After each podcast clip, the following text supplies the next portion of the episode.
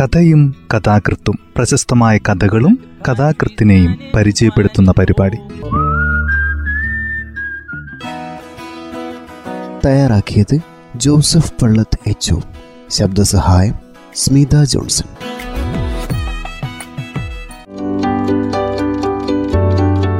കഥയും കഥാകൃത്തും എന്ന ഈ പരിപാടിയിൽ ഇന്ന് ജനീഷ് ജജികാലയത്തിന്റെ ജഗുൽബന്ദി എന്ന കഥയാണ് പരിചയപ്പെടുത്തുന്നത്.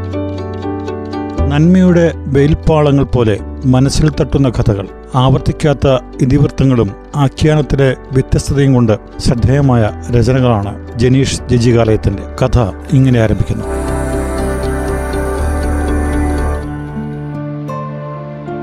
ടേപ്പ് റെക്കോർഡിലെ പാട്ടുകൾ വീടിനകത്ത് നിന്ന് കേൾക്കാമായിരുന്നു. വർഷങ്ങൾ കഴിഞ്ഞിട്ടും വീടിനകത്ത് പുസ്തകങ്ങൾ അതേപോലെയുണ്ട്. അക്ഷരങ്ങൾക്ക് മരണമില്ല. ഇപ്പോൾ അല്ലാതെ അവയുടെ ജുഗൽബന്ദി ഹൃദയതാളം പോലെ വീടിനകത്ത് ഉയർന്നു കേൾക്കാം. അഭിമന്യു സംഗീത സംവിധായകനാണ്. അയാൾ സ്വയം പരിചയപ്പെടുത്തി. സ്ത്രീയുടെ മുഖത്ത് ചിരിയും പരിഹാസവും പുച്ഛവും ഒരുമിച്ച് നിഴലിച്ചു. അകലുന്ന ദിവസം മുതൽ മരിച്ചു തുടങ്ങുന്ന മനുഷ്യരെ അതുമല്ലെങ്കിൽ മറ്റൊരു ജീവിതം ജീവിച്ചു തുടങ്ങുന്ന ഒരാളെക്കുറിച്ച് ധന്യോട് ഞാൻ എന്തു പറയാനാണ്? എന്തിനാണ് വന്നത്?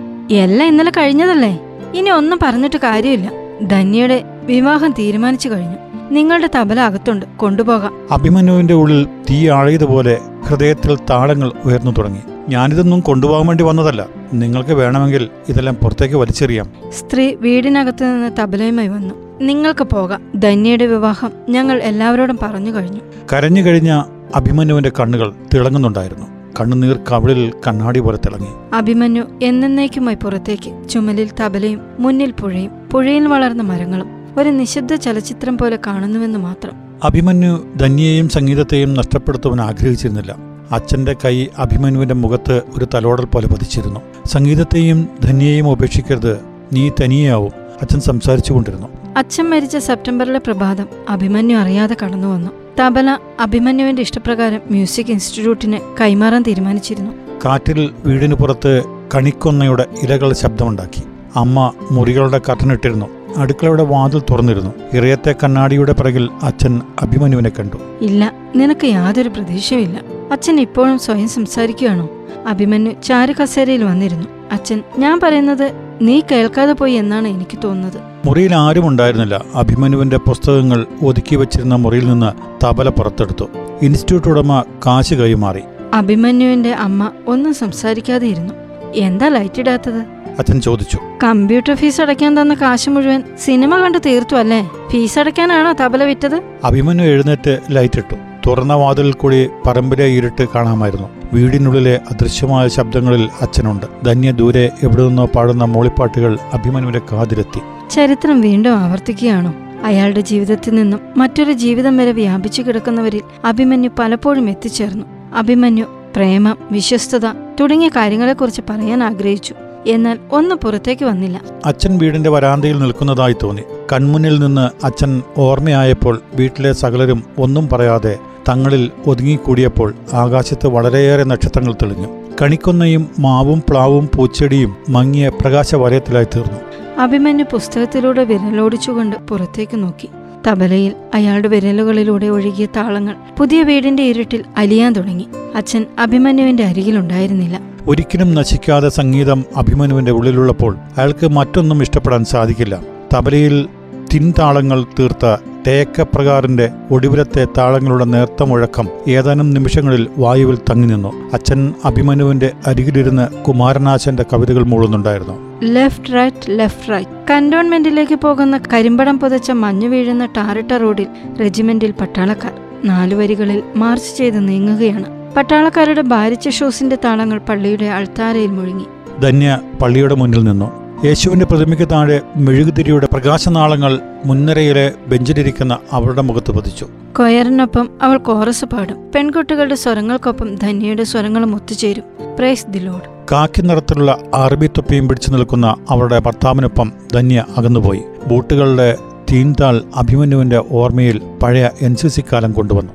തബലയുടെ താളങ്ങൾ അഭിമന്യുവിന്റെ തലച്ചോറിന്റെ ക്ഷീണിച്ച നാടുകളിൽ ത്രസിച്ചുകൊണ്ടിരുന്നു. അഭിമന്യു തീർത്തും ക്ഷീണിതനായിരുന്നു. തബല വായിക്കുമ്പോൾ എപ്പോഴും സമ്മർദ്ദം അഭിമന്യുവിന് അനുഭവപ്പെടും. ഹൃദയമിടിപ്പിന്റെ വേഗം കൂടും. ഒരു താളത്തിൽ നിന്ന് അടുത്ത താളത്തിലേക്ക് കടക്കുമ്പോൾ ഒരു ഇരുണ്ട കടലിന്റെ ഇടനാഴി കടക്കുന്ന അനുഭവമാണ് അഭിമന്യുവിന് തോന്നുക. കടലിരമ്പങ്ങൾ അഭിമന്യുവിനെ ഏകാന്തതയിലേക്ക് കൊണ്ടുപോകും. ഇൻസ്റ്റിറ്റ്യൂട്ടിന്റെ മുറിയിൽ തനിക്കുണ്ടായ അനുഭവം അഭിമന്യു ഓർത്തു മനഃപ്പാടമാക്കിയ താളങ്ങൾ മൗനത്തിന്റെ ആഴത്തിൽ നിന്ന് അഭിമന്യുവിന്റെ വിരലുകളിലൂടെ തബലയിൽ ഹൃദയം കണ്ടെത്തുകയായിരുന്നു. ഹാർമോണിയം വായിച്ചുകൊണ്ടിരുന്നയാൾ ഇടയ്ക്ക് നിർത്തിയപ്പോൾ അച്ഛന്റെ ഹൃദയം നിറച്ച പോലെ അഭിമന്യുവിന് അനുഭവപ്പെട്ടു. അച്ഛൻ അഭിമന്യുവിന്റെ അരികിലേക്ക് നടന്നു വരുന്നതായി തോന്നി. അടുത്തടുത്ത താളങ്ങളിലേക്ക് അച്ഛൻ കടന്നു വരികയാണ്. കൺമുന്നിൽ നിന്ന് അകന്നുപോയ അച്ഛൻ അടുത്തടുത്ത സ്വരത്തിൽ ലയിക്കുകയാണ്. അച്ഛൻ പറഞ്ഞത് അഭിമന്യു ഓർത്തു. നമ്മുടെ ഹൃദയത്തിൽ ഒരു താളമുണ്ട്. ജീവിതത്തിനും ചെറിയ ശ്രുതിയുടെ തൊട്ടടുത്ത് വരുന്ന സ്വരങ്ങളിലേക്ക് നമ്മുടെ ശേഷിക്കുന്ന നാദത്തിന്റെ ശ്വാസമുണ്ട്. നമ്മൾ ഒരിക്കലും മരിക്കുന്നില്ല. ഓരോ മാത്രയിലും അടുത്തടുത്ത സ്വരങ്ങളിൽ ലയിക്കുകയാണ്. നീല നിറത്തിൽ ഫുൾ കമ്പിളി ജാക്കറ്റാണ് ധന്യ ധരിച്ചിരിക്കുന്നത്. കന്റോൺമെന്റിലേക്ക് മിലിറ്ററി ട്രക്കുകൾ പോകുന്നുണ്ട്. അവളുടെ കൺപീലിയിൽ കഴിഞ്ഞ കാലത്തെ ഏതോ നന്മകൾ തെളിഞ്ഞു. പൂക്കളുടെ ഇടനാഴികളിലൂടെ മരങ്ങളുടെ ഇടയിലൂടെ ധന്യയും മകനും നടന്നു. അവിടെ നിഴലുകൾ മിലിറ്ററി ബാൻഡുമേളത്തിൽ നടന്നെടുത്തു. ഏതോ കീറിയ പഴയ ചിത്രം ഫോട്ടോഷോപ്പിലൂടെ പുതുക്കിയെടുക്കാൻ ശ്രമിക്കും പോലെ ധന്യ അഭിമന്യുവിനെ ഓർത്തു. അഭിമന്യുവിന്റെ സത്യസന്ധമായ സ്നേഹം യോജിച്ച ഏകസ്വര സംഗീതം മാത്രമായിരുന്നു. മറ്റുള്ളവരുടെ അഭിമാനത്തിനു വേണ്ടി നമ്മൾ മാറി നിൽക്കാൻ തയ്യാറാകുമ്പോൾ നഷ്ടപ്പെടുന്നത് നമ്മളെ സ്നേഹിച്ചവരുടെ സാന്നിധ്യമാണ്. അള്ളിപ്പിടിച്ചിരിക്കുന്ന ചില ശാഠ്യങ്ങൾ അഭിമന്യു തോറ്റുപോയതും ഈ ശാഠ്യങ്ങൾക്ക് മുന്നിലാണ്. ധന്യ വീടിനകത്തു നിന്നും അവൾക്ക് നൽകിയ അഭിമന്യുവിന്റെ കാസറ്റുകൾ അയാളെ തിരിച്ചേൽപ്പിച്ചു. ഒരു നിമിഷം അഭിമന്യു അവളെ നോക്കി നിന്നു. വെള്ളം കുടിച്ച ഗ്ലാസ് അഭിമന്യു അവൾക്ക് നൽകി. കാൽവിരലുകളിലേക്ക് തളർച്ചയായി മാറുന്ന താളങ്ങൾ അഭിമന്യുവിനെ തിരിഞ്ഞു നടക്കാൻ പ്രേരിപ്പിച്ചു. അഭിമന്യുവിന്റെ ഉള്ളിൽ ഇരുൾ മൂടിത്തുടങ്ങിയിരുന്നു. അതേ നിശബ്ദതയും ഇരുളും അഭിമന്യുവിന്റെ വീടിനകത്തും പരന്നു നിന്നു. അവരുടെ തീരുമാനങ്ങൾ നടന്നു. ധന്യയുടെ വിവാഹം അഭിമന്യു ദൂരെ നോക്കി നിന്നു.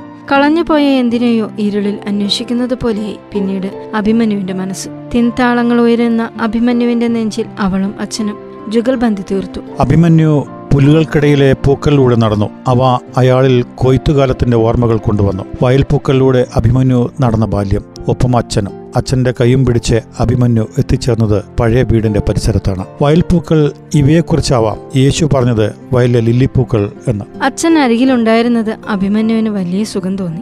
വരും കാലത്തെക്കുറിച്ചുള്ള ആകുലമായ ചിന്തകൾ കൊഴിഞ്ഞു വീണതുപോലെ അഭിമന്യുവിന് അനുഭവപ്പെട്ടു. ധന്യെ എനിക്കൊന്ന് പരിചയപ്പെടണം. അവളുടെ അച്ഛനോട് നിനക്ക് വേണ്ടി ഞാൻ സംസാരിക്കാം. ധന്യ ഇപ്പോൾ പഠിക്കുകയാണ്. അവൾ നന്നായി പഠിക്കുന്നുണ്ട്. നീ എന്തെങ്കിലും കേൾക്കുന്നുണ്ടോ? അച്ഛൻ അഭിമന്യുവിന്റെ വിറയാർന്ന വിരലുകളിൽ പിടിച്ചു. അല്ലാരാഖയുടെയും സക്കീർ ഹുസൈന്റെയും ജുഗൽബന്ദികൾ ഇപ്പോൾ വീടിനകത്ത് പതിഞ്ഞ സ്വരത്തിൽ കേൾക്കാം. ധന്യ നഷ്ടപ്പെടുമെന്ന് തന്നെയാണ് അച്ഛൻ പറഞ്ഞു വരുന്നത്. അച്ഛനല്ലാതെ മറ്റാരും അഭിമന്യുവിന് വേണ്ടി സംസാരിക്കാൻ കടന്നു വരില്ലെന്നും അഭിമന്യുവിന് അറിയാമായിരുന്നു. അഭിമന്യുവിന്റെ ഉള്ളിൽ ഒരു നിശബ്ദത നിറഞ്ഞു നിന്നു. ഉഠാനും കായികകളും ഇടയ്ക്കിടെ തേങ്ങലുകൾ പോലെ എത്രയോ ദൂരത്തു നിന്നും അഭിമന്യുവിലേക്ക് ഒഴുകി വന്നു. അഭിമന്യു മ്യൂസിക് ഉപകരണങ്ങൾ വിൽക്കുന്ന ഒരു കട കണ്ടു. പോക്കറ്റിൽ നിന്നും പണം എണ്ണാനായി പേഴ്സ് എടുത്തു. പഴയ ദാരിദ്ര്യത്തിന്റെ സ്വഭാവം അഭിമന്യുവിനെ ഇനിയും വിട്ടുപോയിരുന്നില്ല. കയ്യിലും ബാങ്ക് അക്കൗണ്ടിലും ബാലൻസ് ഉണ്ടായിരുന്നു എന്ന കാര്യം അത്ഭുതപ്പെടുത്തി. തബല ചിലപ്പോൾ അഭിമന്യുവിന് അച്ഛന്റെ വാത്സല്യമാകാം. അതുമല്ലെങ്കിൽ ധന്യയോടുള്ള സ്നേഹമാകാം. എന്തായാലും അഭിമന്യു വിരൽ തൊടുമ്പോൾ തബല സംസാരിക്കുന്നുണ്ട്. അച്ഛനും തന്നെയും ഓർമ്മയുടെ ജുഗൽബന്ദി തീർക്കുന്ന തബരയുടെ മുറിയിൽ അഭിമന്യു കുറച്ചുനേരം തനിയായിരുന്നു. ഓർമ്മകളിൽ ധന്യ കൈവീശി ധന്യ മരക്കൂട്ടങ്ങൾക്കിടയിൽ മറയുന്നതുവരെ അഭിമന്യു നോക്കി നിന്നു. പുഴ അരികിൽ ഒരു പാട്ടായി ഒഴുകി. അവരെല്ലാം ചേർന്ന് മുറിച്ചിട്ടും വീണ്ടും വീണ്ടും തളിർക്കുന്ന കാഴ്ചയായി ഇടയ്ക്ക് പ്രതിസന്ധികളിൽ ധന്യയുടെ നിഴൽ പുഴയ്ക്കൊപ്പം അഭിമന്യുവിൽ തെളിയും. മരങ്ങളുടെ ഇടയിലൂടെ ധന്യ കൈവീശി ഓടിവരും. അരികിലുണ്ടായിരുന്നവർ അകലെ ഒരു മറ്റൊരു ലോകത്തിലേക്ക് പോകുന്നത് അഭിമന്യു അടുത്തുനിന്ന് കണ്ടു. ലൈബ്രറി പുസ്തകങ്ങൾ തലയ്ക്ക് വെച്ച് സക്കീർ ഹുസൈന്റെ ജുഗൽബന്ദികൾ മൊബൈലിൽ അഭിമന്യു കണ്ടുകൊണ്ടിരുന്നു. അയാൾക്ക് മാത്രം കേൾക്കാവുന്ന ശബ്ദത്തിൽ വീടിനകത്തെ ടേപ്പ് റെക്കോർഡറും സംഗീതവും എന്നോ നിലച്ചിരുന്നു. കഥ എവിടെ അവസാനിക്കുന്നു. ജനീഷ് ജജികാലയം കണ്ണൂർ ജില്ലയിലെ ഇരിട്ടിയിൽ ജനനം. പിതാവ് എ കെ ജനാർദ്ദനൻ.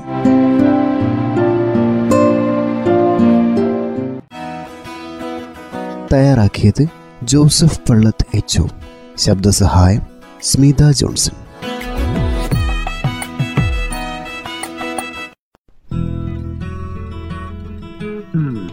കഥയും കഥാകൃത്തും പ്രശസ്തമായ കഥകളും കഥാകൃത്തിനെയും പരിചയപ്പെടുത്തുന്ന പരിപാടി.